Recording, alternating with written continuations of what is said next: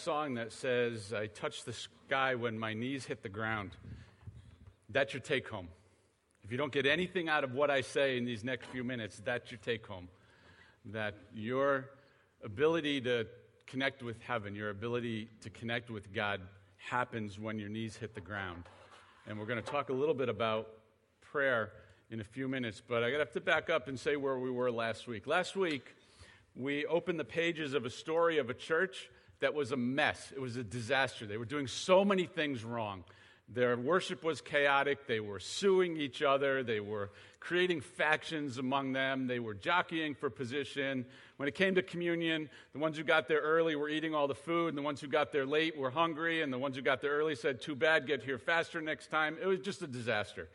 And the Apostle Paul wrote them a letter. It was the Corinthian church, and the first letter he wrote them is called First Corinthians in the New Testament. And he wrote them a letter saying, You have to straighten this stuff out. You're a mess. You have a lot of good things going for you, but you're not loving each other.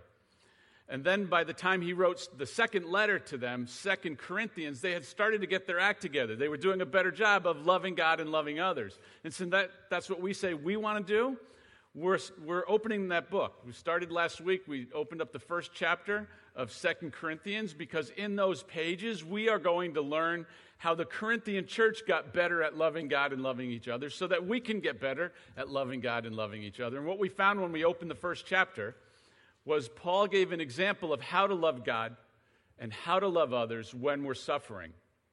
That we can love God when we're suffering by keeping a good attitude about it, by coming to Him, by entering into the suffering of Christ. And if you want to hear more about that, you can go to the website and catch up on it last week, uh, from last week. And the way we love each other is we bring comfort to each other when we're suffering. That's a concrete way to love God and love others. But if we continue on, if we read a little further in chapter 1, we're going to find another way to love God and love others. And this is not one we tend, a lot of us tend to do. And that's not always my first response, but it should be.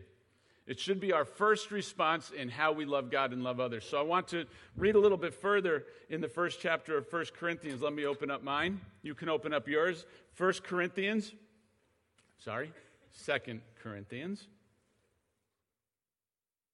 It's here. No. Um, I have an iPad. It's hard to turn the pages on that. Oh, here it is. there we go. So if you want to follow along and you want a Bible, put your hand up. We'll bring you one. I'm going to put the scriptures up behind me so you can look at them. Last week, I encouraged you to bring your Bible with you because the advantage to having a Bible in your hands over just looking at what's up on the screen is you get the context. You can read what comes before, you can read what comes after. And I've always said, I don't mind if you just read the Bible while I'm talking. I'd be very happy about that. So open up your Bible so you can see the context. You can see where in the book you're open to. Are you in the beginning, the middle, the end? Where am I? It gives you some context when you have your own. If you don't own a Bible and you want one, you can have the one that was just brought to you. You can keep it. We'll replace it with another one. Uh, want you to have that Bible in your hand. So here's what it says in Second Corinthians, the first chapter. I'm starting at verse 7. I'm going to read 7 to 11. Now, what came before that we talked about last week Paul said that we should comfort each other with the comfort we ourselves have received in Christ. That when we suffer, we comfort each other. And then he goes on to say, and our hope for you is firm, because we know that just as you share in our suffering, so also you share in our comfort. We do not want you to be uninformed, brothers and sisters, about the troubles we experienced in the province of Asia. We were under great pressure, far beyond our ability to endure, so that we despaired of life itself. Paul's using the royal we there, by the way. He's pretty much talking about himself, that he's gone through such struggles. And then he goes, Indeed, we have. Uh, we felt we had received the sentence of death, but this happened that we might not rely on ourselves, but on God who raises the dead. He has delivered us from such a deadly peril, and He will deliver us again. On Him, we have set our hope that He will continue to deliver us as you help us by your prayers. There it is, by the way. Then many will give thanks on our behalf for the gracious favor granted us in answer to the prayers of many. What Paul is saying there is, I've gone through such struggles. I've gone through such hardship. This was so difficult that I lived with the sentence of death in my heart. Have you ever felt that heavy? Have you ever gone through such a struggle that it almost feels like there's a physical weight inside your chest cavity? Something happens and you feel like you're bearing a weight. It actually feels like a physical weight. Paul said, It was so heavy on me. I went through such hard times. It was so difficult that I carried around in my heart the sentence of death. But I trust that God will deliver me. And how will God deliver me, Paul says? By your prayers. So there it is. One of the ways we can love God and love others is by praying for each other. And that's what I said is the thing that I don't always do first. I'm going to be completely honest. When I see someone in need, or I see something that needs to be done, or something's um, not quite right or bothering me, my first response isn't always prayer, but it should be. My first response is, What am I going to do to fix that?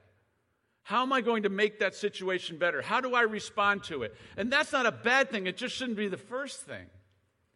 The first thing should be going to God in prayer. And when we do that, we're loving God because we're acknowledging that He's the one that delivers. That's where it starts. That's how we love God. We come to Him first and say, God, there's a problem here. There's an issue. I have a concern. I have a struggle. I'm suffering. Something's not right with me or my friend or this situation. And when I go to God first and I bring it to Him first, I'm making a statement. I'm putting a stake in the ground that says, God's the one in control. And the first place I go when I need to go anywhere is to Him. And by so doing, I am proclaiming my love for him. God takes that as love. Because sometimes we say it's so easy to figure out how to love other people. I can do this or do that, or meet this need, or make this meal, or give someone this ride, or do this thing, and I'm loving others. It's easier to measure. But we ask ourselves, how do I love God? I can't see him. I can't touch him. I can't get my arms around him. How do I actually show God love? One of the ways is prayer, is by going to God first and saying, God, you are the maker of heaven and earth. God, you are the one in control. You're the one I run to. You're my refuge. You're my fortress. You're my strength. You're the one who delivers me. And if I suffer, you're the one I'm going to come to for comfort. And if I suffer, I'm going to accept it and I'm going to keep a good attitude because Jesus, that's what you did. And I want to be like you. When we say things like that in prayer, we're loving God. And I believe God receives that as love. And then when we go on and we pray for each other, that's how we love each other. If I know you're in a struggle and I pray for you, like these people did for Paul, Paul said, The reason I was delivered was because you prayed for me. They were loving Paul by praying for him. When we go to God and we pray for other people, that's how we love them. So, why did Paul need prayer so much? Paul went through a lot of struggles. Here's just an example. And he might not have been specifically referring to this list, but this list always boggles my mind. And I, so I have to share it with you. It comes a little bit further in the book of Second Corinthians in the 11th chapter. And it's Paul just giving a quick bulleted outline of some of the struggles he's had. He's, um, he's starting out in uh, 2 Corinthians, 2 Corinthians 11, verse 23. He's, um, what he's, the context there is that some of the Corinthian people were saying other, other leaders were uh, doing more than Paul and had more um, credibility than Paul, and he's trying to say, I'm an apostle too. And that's the context he's starting in. So he says, Are they servants of Christ? I'm out of my mind to talk like this. I am more. Paul is saying, My credentials are I am a servant of Christ. I have worked much harder, been in prison more frequently, been flogged more severely, and been exposed to death again and again in Paul's desire to bring the gospel to lands that had never heard it, to people who had never heard about Jesus. He pressed on and he continued to try to bring the gospel, and he suffered while he did it. Look at the things he suffered. I'm going to keep reading. I'd been exposed to death again and again. Five times I received from the Jews 40 lashes minus one. In case you're having trouble with the math, that's 39. Five times. Someone multiply that out for me because I can do the minus one, but not the five times. Wait, five times 40 is 200. It's 395 lashes, right? Did I do that right? That's a lot of lashes. Uh, 40 times, min- uh, minus one, five times each. Three times I was beaten with rods. Once I was pelted with stones. Three times I was shipwrecked. I spent a night and the day in the open sea. I have been constantly on the move. I've been in danger from rivers, in danger from bandits, in danger from my fellow Jews, in danger from Gentiles, in danger in the city, in danger in the country, in danger at sea, and in danger from false believers, pretty much in danger everywhere he goes.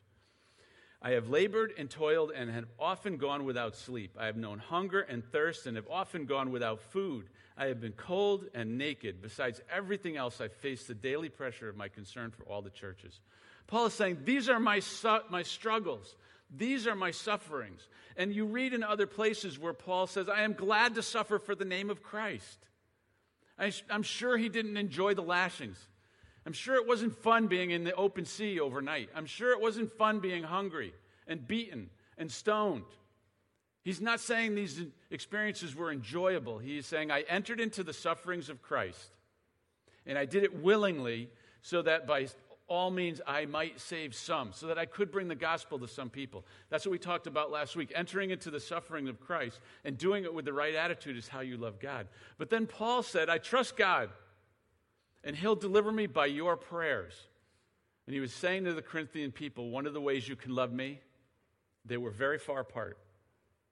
They couldn't embrace, they couldn't shake hands, they couldn't greet each other with a kiss, they couldn't offer words of um, encouragement and emotional support in each other's presence. What he said is one of the ways you can love me is by praying for me. And by your prayers, God will move and I'll be delivered. That's amazing to me. And I said earlier that my first response isn't always to pray, my first response is often to do.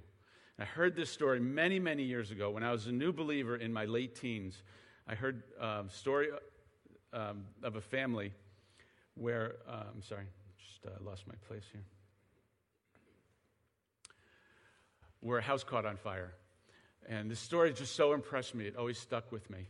And uh, so it's in the middle of the night, and this, the house catches on fire and the family runs out into the lawn and they all meet out on the front lawn. But as they're meeting, the mom and the dad realize they're missing a child. And as it begins to dawn on them that their daughter's still in the house that's on fire, the mom drops to her knees and starts crying out to God to save their daughter. And the dad runs into the burning house to look for her. He finds her, he grabs her, he drags her out, and she's saved. So, the question that was asked that has stuck with me all of these years when I heard that story was which one of those people saved the girl? Was it the mom who dropped to her knees and cried out immediately for God to deliver her? Or the dad whose first response was to run in and grab her? It's kind of a trick question. It's taken me 20 years, but I think I figured it out. I think both. I think it was both. What do you think? Yeah. Uh, the prayer, immediately spoken by the mom, went directly to God's ears, and he moved on that behalf. And the dad ran in under the protection of God's hand, was able to find the girl and bring her out. If either of those elements were missing, maybe she wouldn't have come out. But it took both. And so, one of the ways we love God and love others is we naturally do things. We have ministries set up to help each other. We call each other up. We bring meals. We provide rides. We're there for each other. We're really good at showing each other love in this room and outside this room. But what I want us to do today is actually practice the prayer part, is actually spend a little bit of time praying for each other.